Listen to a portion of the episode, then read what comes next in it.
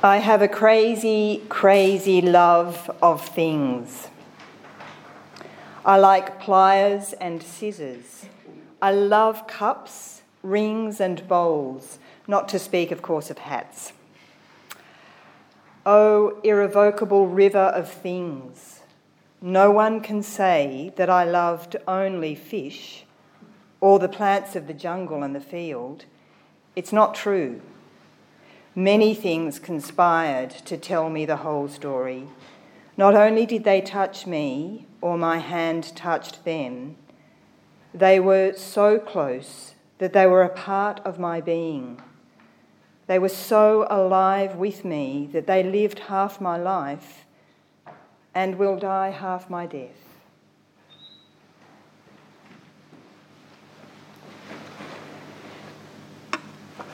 I didn't write that poem. It's written by Pablo Neruda and it's called Ode to Things.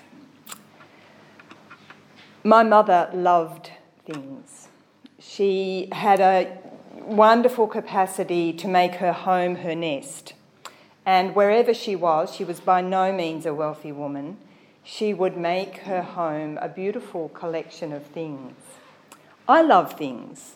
We often have conversations about things, beautiful things, ordinary things. But I'm concerned that we have become possessed by things. And not just things, but the acquisitiveness for experiences, for travel, for sport, for entertainment, for technology, for social media.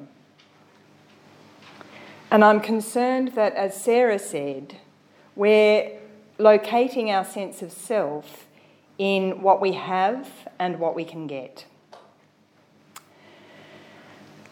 So, my talk today is really just a way of contributing to this conversation, tapping the hoop of what we think is a very necessary and important conversation. Put very simply, and this is very simple, it seems that there are too many of us wanting too much. And the earth simply can't afford our expensive lifestyles. The crux of the problem, it seems to me, is that we're caught up in a myth. And it's the myth of limitless growth, limitless material or economic growth. And I think our perspective comes out of what is essentially a social construction, a social construction of the human person, not as human being, but as consumer. This needs to shift. Our economic and social policies must change before we destroy the planet. And what some of us are suggesting is that one way of making that shift is to move from what I would call a consumer consciousness to a contemplative consciousness.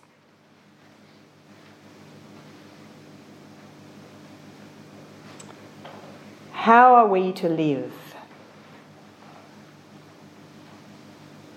How are we to live?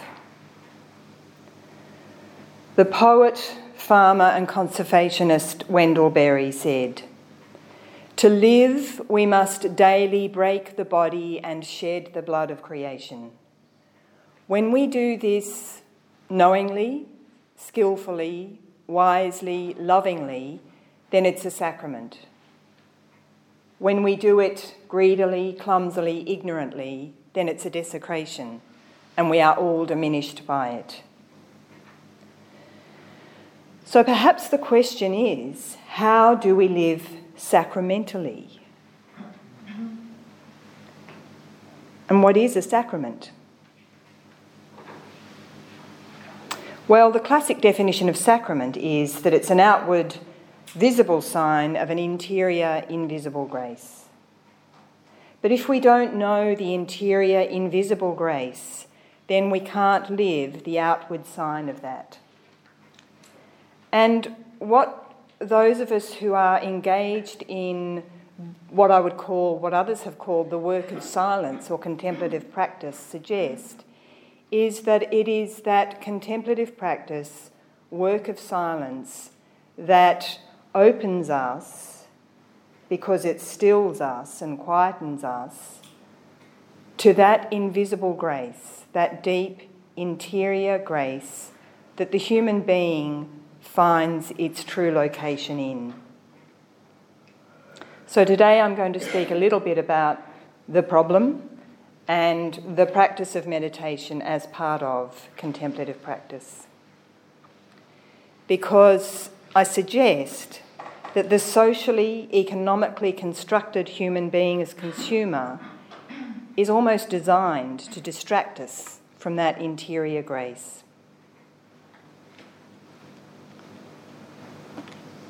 Contemplative practice is the work of silence. And engaging in that work of silence by way of the practice of meditation for me and for others has an enormous capacity to shifting our consciousness such that we come to learn how to live. Contemplative practice clarifies our perception and reorients us towards reality. Contemplative consciousness recognizes the wholeness of being, which is reality. We're not separate fragments of creation. We only think we're distinct from the whole, and it's our thinking which is the problem. The reality is that we are part of an undivided web of relatedness. Contemplative practice transfigures our thinking such that we see ourselves, we know ourselves, as being in relationship with the whole web of life. And it's in this way, I think, that contemplative practice enables a way of living more knowingly, skillfully, wisely, and lovingly rather than in ignorance of who we truly are. I don't know what it's like for you, but when I walk through large supermarkets or the big, the big retail outlets that we have, the big malls, I can't help but think that we are living in great ignorance. Ignorance of the cost of the consumer economy in which we live, and ignorance of our true identity acres and acres of plastic toys and clothing and built in obsolescence, rare earth captured in the latest technology, various foodstuffs overwrapped in plastic. What was once wild and free and beautiful is now pre packaged for our convenience and for the profit of shareholders, which whether we actually own shares in corporations or not is all of us. How are we to live sacramentally?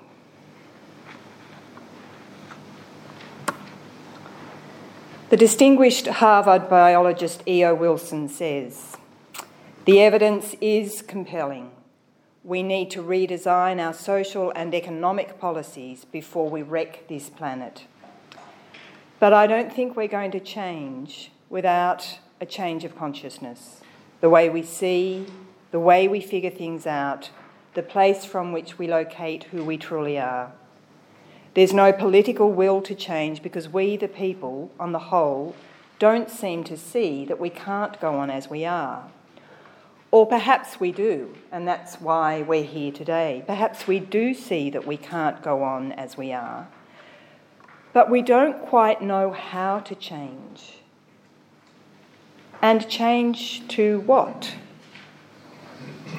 As Sarah said, the tentacles of consumerism are deeply inlaid. And I know myself that when I confront myself with this reality, I become more and more conscious of the way in which I source my identity in which I follow those desires which are fed daily. the ways in which my own perception is clouded and vision dimmed. The need to wake up is urgent. We need to wake up to the reality that we're human beings before we're consumers, no matter how often we're told that, which is very often.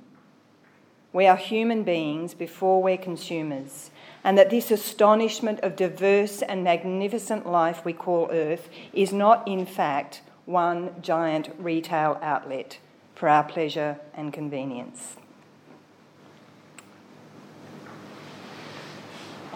So, how is it that we've fallen into this idea that we're essentially consumer? How have we constructed such an identity for ourselves?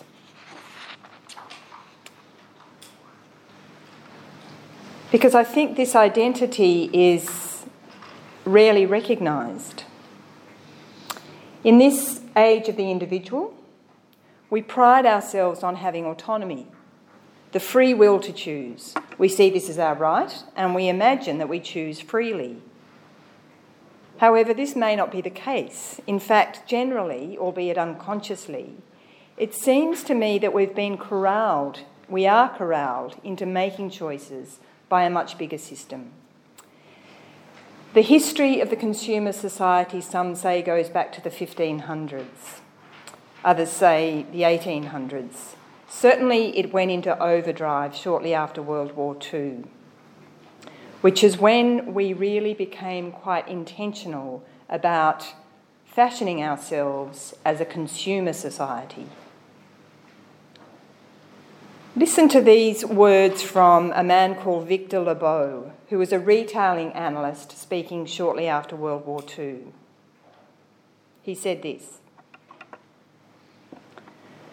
Our enormously productive economy demands that we make consumption our way of life, that we convert the buying and use of goods into rituals, that we seek our spiritual satisfaction our ego satisfaction in consumption. We need things consumed, burned up, replaced, and discarded at an ever accelerating rate. I think we've become fairly obedient consumers. But as we hear those words, we can hear a kind of insanity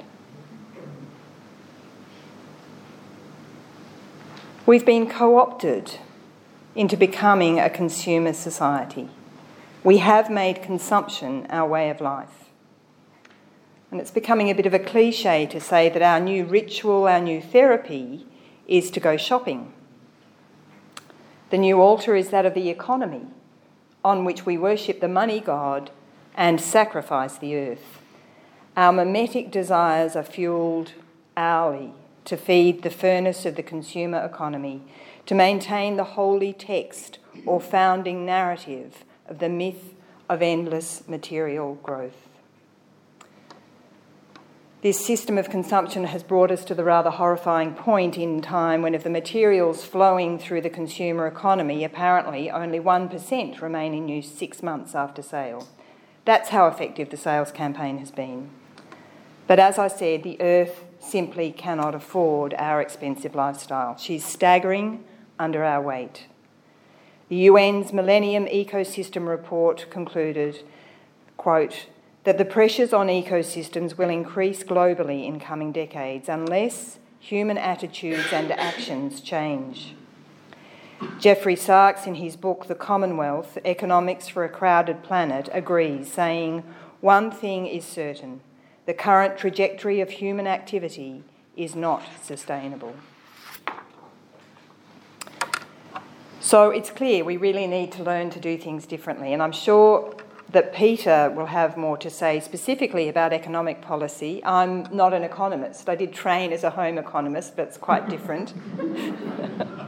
but um, from my very much layperson perspective, it seems to me that the neoclassical economics and its myth of limitless growth that's presently driving us does have to change. Steady state theory, ecological economics, what are we to move into and how do we do that? How do we pull back some of those tentacles out of the consumer mindset. Certainly, I think we all need to wake up to what's really a very common sense fact that the economy is a wholly owned subsidiary of the ecology. Really, without a viable ecology, there is no economy. We are meant to be a society enabled by the economy rather than driven by an economy as final purpose. But the political will and awakening will likely not happen without public pressure. And this is the point at which we need to wake up, to sit up and pay attention. So if you're not paying attention, this is the point you do. because this is where we come to consider the role of contemplative practice to shape what I'm calling contemplative consciousness as a subversion of consumer consciousness. The quote that I read earlier from Victor Lebow conflates ego satisfaction with spiritual satisfaction. We know, however, that the ego can only be satisfied when it's fulfilling its real purpose, its true purpose, of serving the true self. We can never be ultimately satisfied otherwise. The ego, uncoupled from its true function, always seeks, always grasps after more for its own gratification. More power, more attention, more stuff. And so we become really stuffed. Of course, this is just what the marketers want. Spiritual or true satisfaction comes paradoxically through detaching from those consumer hooks, through a kind of an emptying, an ungrasping by which we find true freedom. And I think that that great theologian Michael Leunig knows that truth. True satisfaction comes through an emptying, an ungrasping. Contemplative practice enables that ungrasping. Socrates said, The secret of happiness is not found in seeking more, but in developing the capacity to enjoy less. Contemplative practice, of which meditation is a part, clarifies our perception. We begin to see things differently. We come to see what really matters, what's worth having and doing. We come to see that our identity is given as gift, made in the image of God. We don't need to labour to build our identity through what we own and what we do. Rather, we can simply divest or allow ourselves to be divested of those many outer layers that weigh us down, that take so much energy to maintain. Our true identity is beautiful, simple, clear.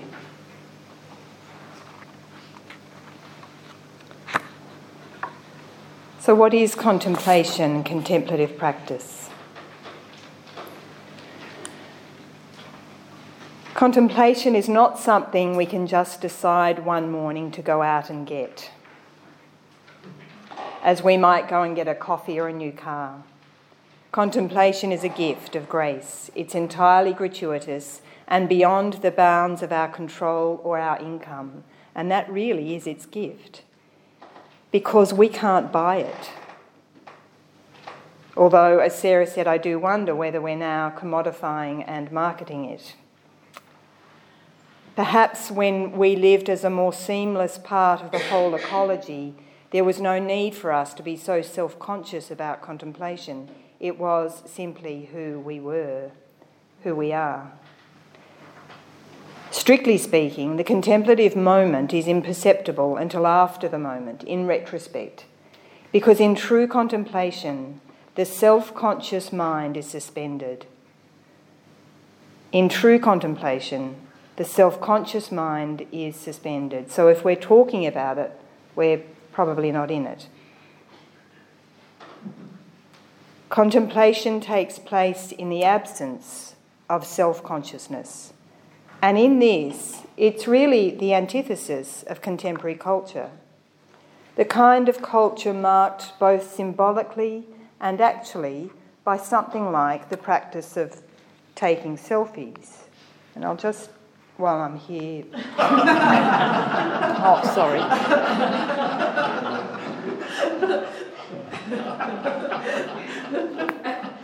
what a powerful little thing this is. What a powerful little distraction. A great enabler, but of course, unless we're conscious about it, it will rule us. It distracts us. So perhaps we might say that consumer consciousness is attention directed towards myself and what can be had for myself. How am I appearing? Especially in relation to what everybody else has or looks like. Consumer consciousness, on the other hand, might be said to be limited. A uh, consumer consciousness is limited in its perception of the whole. It's grasping, self referential, and very noisy. You know, there's a lot of conversation at the moment about anxiety, and I, I really think that anxiety is such a product of our incapacity to simply sit still in our own cell, in our own heart, in our own being. Consumer consciousness is noisy and anxious and grasping and self referential. Contemplative consciousness might be said to be attention that's turned towards the other, towards the whole. It has infinite capacity, perceives the whole, is silent and non grasping, and it can't be self engineered.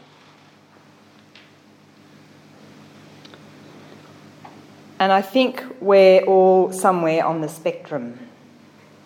I don't want to fall into a dualism, this or that, but rather I think we're on a spectrum between what I call consumer consciousness and contemplative consciousness, which cannot be self engineered. However, we can dispose ourselves towards the gift of contemplation through attentive and responsive receptivity and this takes practice.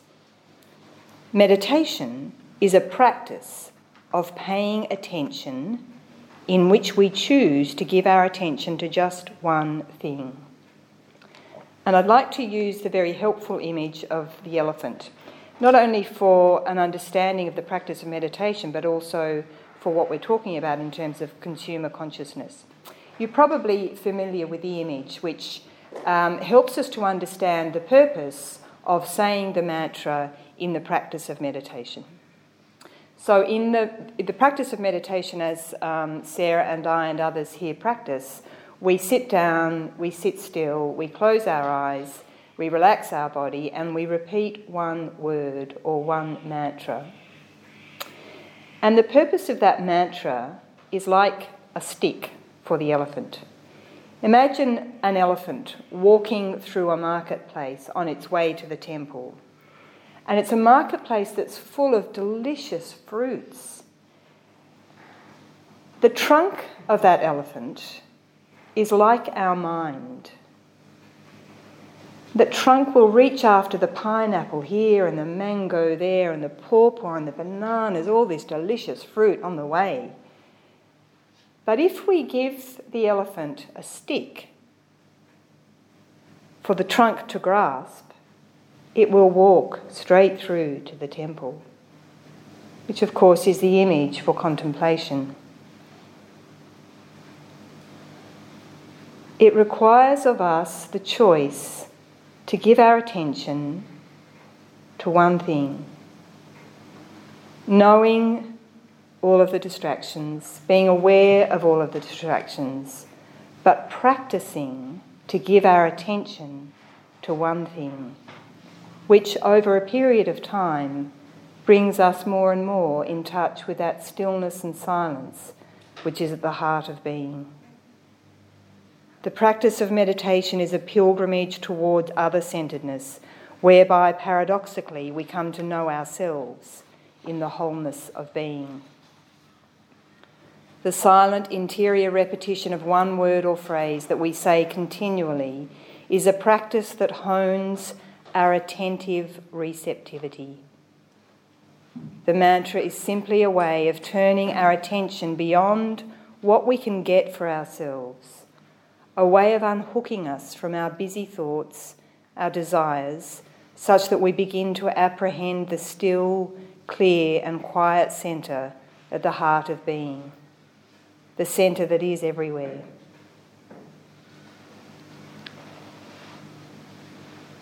So, the regular practice of meditation as part of contemplative practice over time shifts our perspective.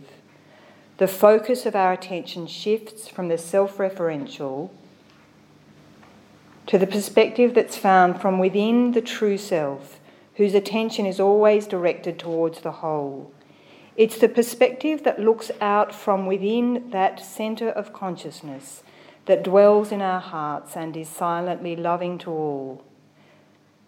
John Main puts it this way He says that when we are at prayer, when we are meditating, we must be like the eye that can see but cannot see itself. The eye that can see but cannot see itself. The significance of the practice of meditation and contemplative practice generally comes through the realization that we are not our thoughts, we are not our desires. And more than an intellectual realization, this is a lived experience of interior liberty, of an ungrasping of that by which we have been driven, our compulsive thoughts our manifold desires, the myth of endless material growth, and so we become freed from the tyranny of the marketer. We find we can walk through the shopping mall without being taken hostage. In other words, contemplative consciousness or perspective awakens us to our true identity. We are not this socially constructed consumer whose purpose in life is to keep the great wheel of the economy growing larger and larger. Rather, we are human beings, created with the capacity for the simple enjoyment of the truth. We are human beings whose ultimate fulfillment can never be found in all the things we buy. Contemplative practice reminds us by grace, such that we now no longer live to consume but rather grow into the fullness of our humanity.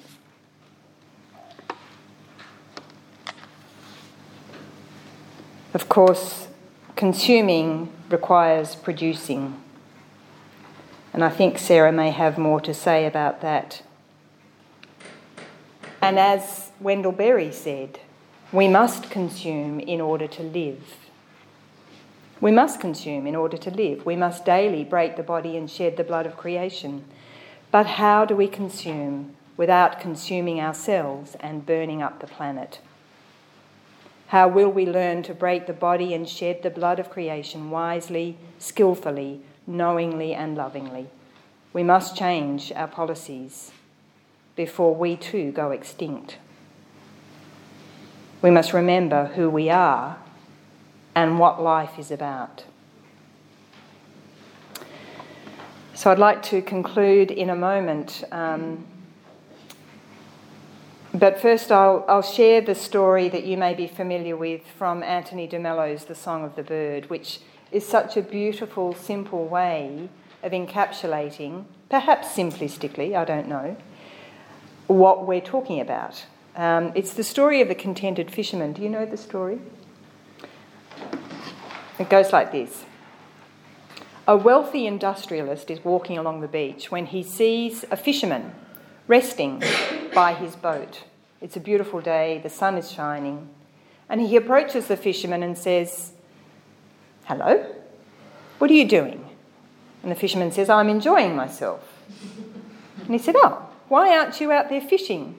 And the fisherman replies, Well, I've caught enough fish for today.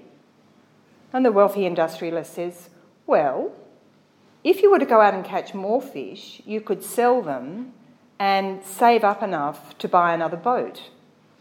And the fisherman says, Oh, and what would I do then? Well, you could sell more fish and you could buy a whole fleet of boats, and then you'd be a wealthy man like me. Oh, and what would I do then? Well, you could relax and enjoy yourself. and of course, the fisherman replies, What do you think I'm doing now? The moral of the story is what would we prefer, material wealth or the capacity to enjoy life as it is?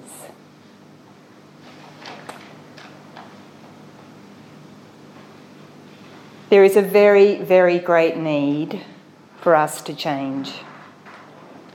And I very much hope that this conversation will be part of a greater stream of conversation and practical application of just how we might do that. It's happening all over the place. Where I come from, uh, we have a very significant local food production movement. Uh, people are coming back to cottage industries. Uh, I think it's happening at the grassroots. But without macroeconomic policy, without the political will to change, we're really up against it. I think that when we allow ourselves a spaciousness of time rather than allowing ourselves to be gobbled up by the need to produce and consume, we discover an infinite capacity to simply be who we are, and in that, to know truth and to know true joy. I think Thomas Merton said, We were created for joy, not pleasure, and until we know the difference, we haven't yet begun to live. Contemplative practice enables that simple simple joy of being. So, today I've spoken about consumerism as a social construction and ideology, and I've spoken briefly about contemplation and the practice of meditation. Meditation is free. The contemplative moment that it enables is pure gift and grace. Essentially, in meditation, we open ourselves to the Spirit praying within us, the true source of fulfillment, who cannot be bought or sold. Thank you.